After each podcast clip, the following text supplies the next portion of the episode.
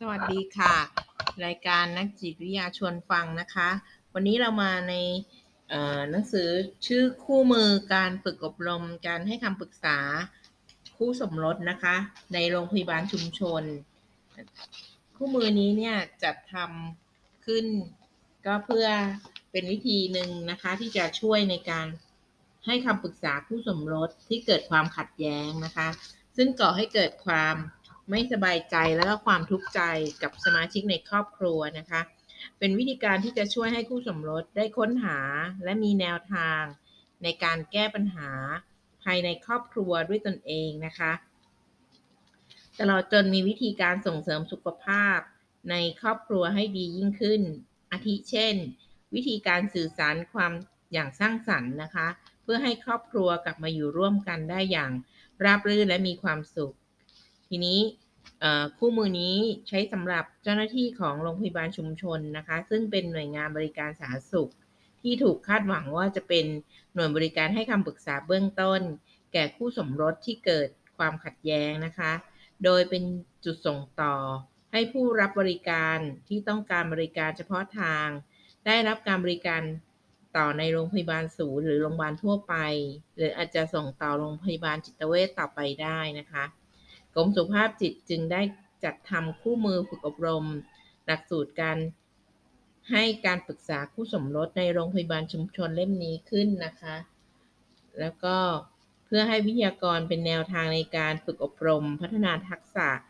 แก่เจ้าหน้าที่โรงพยาบาลชุมชน โดยมุ่งหวังว่าจะจะเป็นเป้าหมายสุดท้ายของประชาชนนะคะ จะมีครอบครัวที่อบอุ่น เข้มแข็งและก็สุขภาพจิตดี ในการฝึกอบรมเรื่องการให้คำปรึกษาคู่สมรสเนี่ยนะคะ ก็เพื่อที่จะให้เล่มนี้เป็นแนวทางในการฝึกอบรม หลักสูตรการให้คำปรึกษารายบุคคลขั้นพื้นฐาน และการให้การปรึกษาคู่สมรสแก่เจ้าหน้าที่ที่โรงพยาบาลชุมชนนะคะ ที่มีหน้าที่รับผิดชอบในการให้การปรึกษาคู่สมรส จะประกอบไปด้วยทั้งหมด 5 แผนการสอนด้วยกันนะคะ แผนการสอนที่ 1 ก็คือ เรื่องเจตคติของผู้ให้การปรึกษา เรื่องที่ 2 ก็เป็นเรื่องอย่างไรที่เรียกว่าการให้ประการปรึกษานะคะ แล้วก็แผนการแผนการสอนที่ 3 ก็คือ เรื่องทักษะพื้นฐานการให้การปรึกษาและฝึกปฏิบัติ แผนการสอนที่ 4 คือเรื่องกระบวนการให้การปรึกษาและฝึกปฏิบัติ แผนการสอนที่ 5 ก็คือเรื่องเมื่อรักร้าวจะก้าวผ่านอย่างไรนะคะ ซึ่งในแผนการสอนที่ 1 ถึงที่ 4 เนี้ยจะมีวัตถุประสงค์ให้ผู้เข้ารับการอบรมมีองค์ความรู้ แล้วก็มีเจตคติที่ดี แล้วก็มีทักษะในการให้การปรึกษารายบุคคลขั้นพื้นฐานนะคะ ส่วนในแผนการสอนที่ 5 เนี่ยจะมีวัตถุประสงค์ก็เพื่อให้ผู้เข้ารับการอบรมเนี่ยได้นำความรู้แล้วก็ทักษะที่ได้รับจากแผน 1 ถึง 4 มาประยุกต์ใช้ในการให้การปรึกษาคู่สมรสนะคะ ซึ่งหลักสูตรนี้ก็ได้เปิดกว้างให้ทีมวิทยากรแต่ละพื้นที่สามารถไปปรับเปลี่ยนเนื้อหา ระยะเวลาได้ตามความเหมาะสมนะคะ โดยวิเคราะห์จากกลุ่มผู้เข้ารับการอบรม เช่น ผู้เข้ารับการอบรมที่มีพื้นฐานทักษะการให้คำปรึกษา ขั้นพื้นฐานอยู่แล้วเนี่ยก็ให้วิทยากรอบรมเพิ่มเติม เฉพาะแผนที่ 5 เพียงแผนเดียวก็ได้นะคะ อันนี้ก็จะเป็นเรื่องของคำชี้แจงของหลักสูตรนี้นะคะ เรามาดูแผนการสอนที่1เลยนะคะ เจคติผู้ให้การปรึกษา วัตถุประสงค์ของแผนนี้ก็เพื่อให้ผู้รับการอบรมนะคะ มีความรู้มีความเข้าใจเจคติของการให้การปรึกษา แล้วก็ตระหนักเห็นความสำคัญของการมีเจตคติที่เหมาะสมของการให้ผู้ให้การปรึกษานะคะ สื่อและอุปกรณ์ก็คือ ใบกิจกรรม กรณีศึกษาของนายเชิดและนางช้อยนะคะ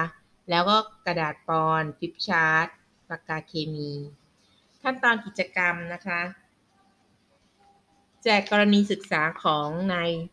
นายเชิดและนางช้อยนะคะ ให้ผู้เข้ารับการอบรม และให้เขียนความรู้สึกของตนเองที่มีต่อเรื่องในกิจกรรมนี้นะคะ เรามามาดูว่ากรณีศึกษาของนายเชิดและนางช้อยเป็นยังไงนะคะ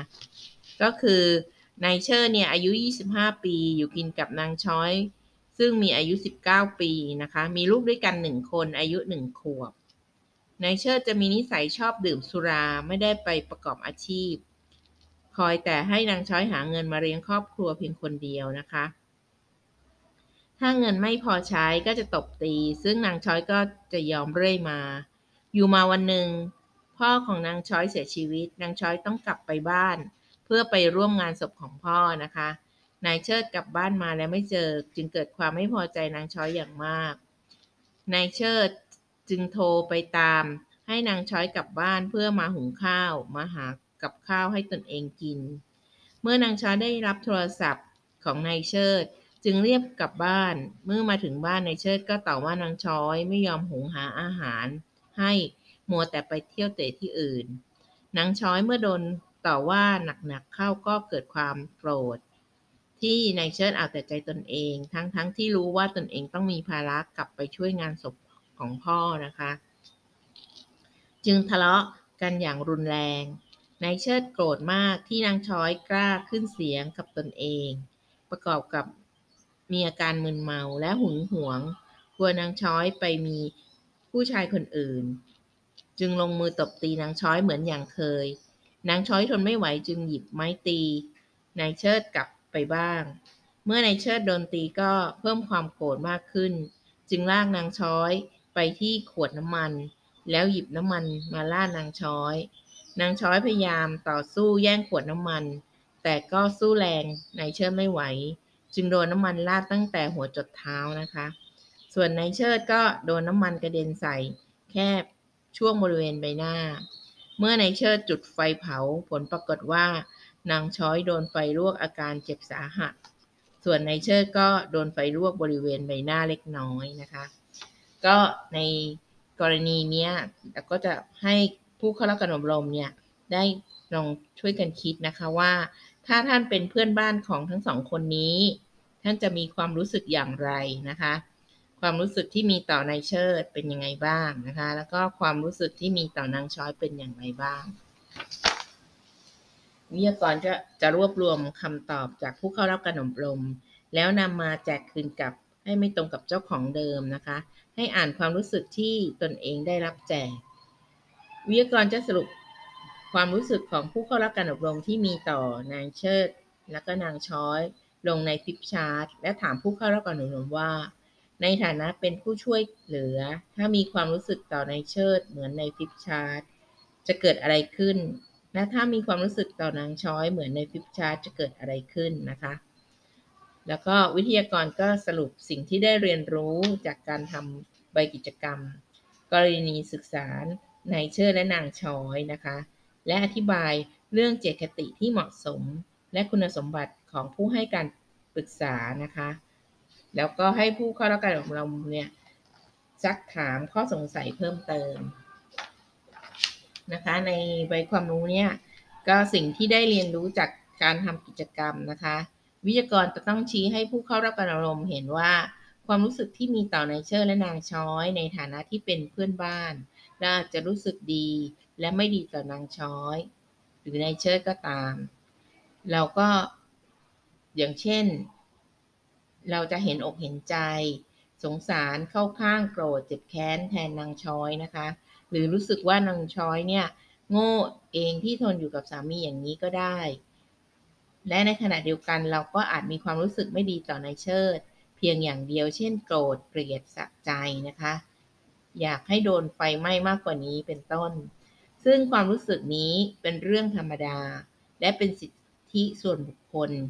ของเราที่เราจะรู้สึกอย่างไรก็ได้ในฐานะที่เป็นมนุษย์ปุถุชนธรรมดา โดยไม่ได้ไปทำให้เกิดผลกระทบต่อใครนะคะ ความรู้สึกที่เกิดขึ้นนี้ จะมีต่อสิ่งใดสิ่งหนึ่ง หรือเหตุการณ์ใดเหตุการณ์หนึ่ง ซึ่งเราเรียกว่าเจตคติ หรือทัศนคติ ซึ่งเป็นสิ่งที่เกิดขึ้นมาจากการที่เราได้รับการอบรมเลี้ยงดู การถูกปลูกฝัง หรือได้รับการสั่งสอนจากครอบครัว จากประสบการณ์ที่เราประสบมาเอง หรือเห็นประสบการณ์ของผู้อื่น เจตคติหรือทัศนคติของคนจะมีทั้งทางบวกและทางลบ ก็ได้นะคะ เช่นรักมากเกลียดมากเป็นต้น แต่ในฐานะเป็นผู้ให้การช่วยเหลือ ความรู้สึกค่อนข้างต้นย่อมเป็นอุปสรรคต่อการปฏิบัติงาน เพราะจะเป็นสิ่งที่ชี้นำ ให้เราปฏิบัติไปตามความรู้สึกนั้นโดยไม่รู้ไม่รู้ตัวนะคะ ดังนั้นผู้ให้การช่วยเหลือทางด้านจิตใจ หรือผู้ให้การปรึกษาจึงจำเป็นต้องมีเจคติหรือทัศนคติที่เหมาะสมต่อการปฏิบัติงาน เรามาฟังกันนะคะว่าเจคติหรือทัศนคติที่เหมาะสมของผู้ให้การปรึกษามีอะไรบ้าง 1. มีใจที่เป็นกลางนะคะ ก็หมายถึงการที่มีความรู้สึกไม่เข้าข้างฝ่ายใดฝ่ายหนึ่ง หรือรู้สึกชอบหรือไม่ชอบฝ่ายใดฝ่ายหนึ่ง โดยใช้ความรู้สึกและความสัมพันธ์ส่วนตัวมาตัดสินเหตุการณ์ ใดเหตุการณ์หนึ่ง หรือบุคคลใดบุคคลหนึ่ง เพราะจะมีผลต่อการให้การช่วยเหลือ ถ้าผู้ให้การช่วยเหลือมีความรู้สึกข้างใดข้างหนึ่ง หรือฝ่ายใดฝ่ายหนึ่งนะคะ ก็จะทำให้อีกฝ่ายรู้สึกต่อต้าน ไม่อยากร่วมมือ รู้สึกถูกแบ่งพักแบ่งพวก ไม่ได้รับความยุติธรรมนะคะ อันนี้เราก็จะต้องเป็นกลางนะคะ แล้วก็ 2. การไม่ตัดสินว่าเป็นความผิดของใคร ก็หมายถึงการที่ผู้ให้การช่วยเหลือไม่เอาความรู้สึกความคิดความเชื่อของตนเอง ไปตัดสินพฤติกรรมว่า เรื่องนี้เป็นความผิดของใครเสมือนหนึ่งทำหน้าที่เป็นผู้พิพากษา ที่ไปตัดสินคนอื่นว่าถูกหรือผิด เพราะจะทำให้ฝ่ายที่ถูกตัดสินว่าผิด จะมีความรู้สึกเสียหน้าถูกตำหนิ ซึ่งจะผกส่งผลทำให้เสียสัมพันธภาพ เกิดการต่อต้านและไม่รับไม่ไม่ให้ไม่ให้ความร่วมมือในกระบวนการให้กับปรึกษานะคะ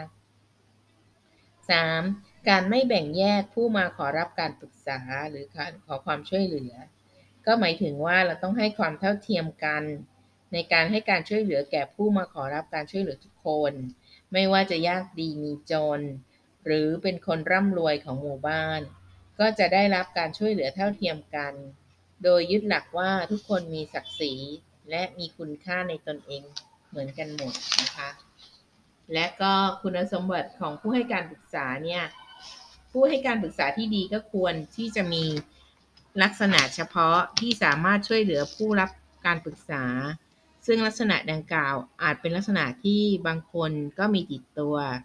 หรือบางอย่างก็ต้องฝึกเพิ่มเติมขึ้นมาได้นะคะ คุณสมบัติที่สำคัญของผู้ให้การปรึกษาก็ได้แก่ 1. ความเป็นกันเอง ยิ้มแย้มแจ่มใสนะคะ 2. ความไว้วางใจได้ รักษาเรื่องที่ได้รับฟังไว้เป็นความลับนะคะ แล้วก็ 3. มีความเห็นอกเห็นใจผู้อื่น 4. ยินดีรับฟังความทุกข์ของผู้อื่น ไม่ดูถูกคนที่ไม่ที่มีปัญหานะคะ แล้วก็ไม่เห็นปัญหาของผู้อื่นเป็นเรื่องตลก 5. ก็ไวต่ออารมณ์ความรู้สึกของตนเองและผู้อื่น ทั้งคำพูดและภาษาท่าทางนะคะ แล้วก็เชื่อว่าทุกคนมีความสามารถในการแก้ปัญหา 7. เข้าใจและยอมรับว่าทุกคนมีความแตกต่างในเรื่องความคิดนิสัยใจคอ ความสามารถเป็นต้นนะคะ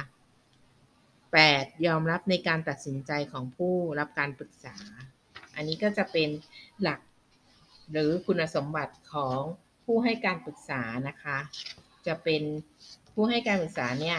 จะต้องมีคุณสมบัติที่จะสามารถช่วยให้ ผู้มารับบริการมีเจตคติที่ดีนะคะ แล้วก็สามารถทำให้เขาเห็นถึงปัญหาได้อย่างถูกต้องนะคะ ก็สำหรับวันนี้ขอบคุณนะคะ เป็นการจบแผนที่ 1นนะคะ เรื่องเเจตคติของเจตคติของผู้ให้การปรึกษา หรือจะช่วยเหลือ การให้การปรึกษาคู่สมรสนะคะ เริ่มต้นที่เราก่อนนะคะ ว่าเราจะต้องเป็นคน มีเจตคติที่เป็นกลางนะคะำหรับวันนี้ขอบคุณค่ะ สามารถหาอ่านคู่มือการฝึกอบรม และการให้การปรึกษาคู่สมรสในโรงพยาบาลชุมชนนะคะ ได้ในห้องสมุดกรมสุขภาพจิตค่ะ ขอบคุณค่ะ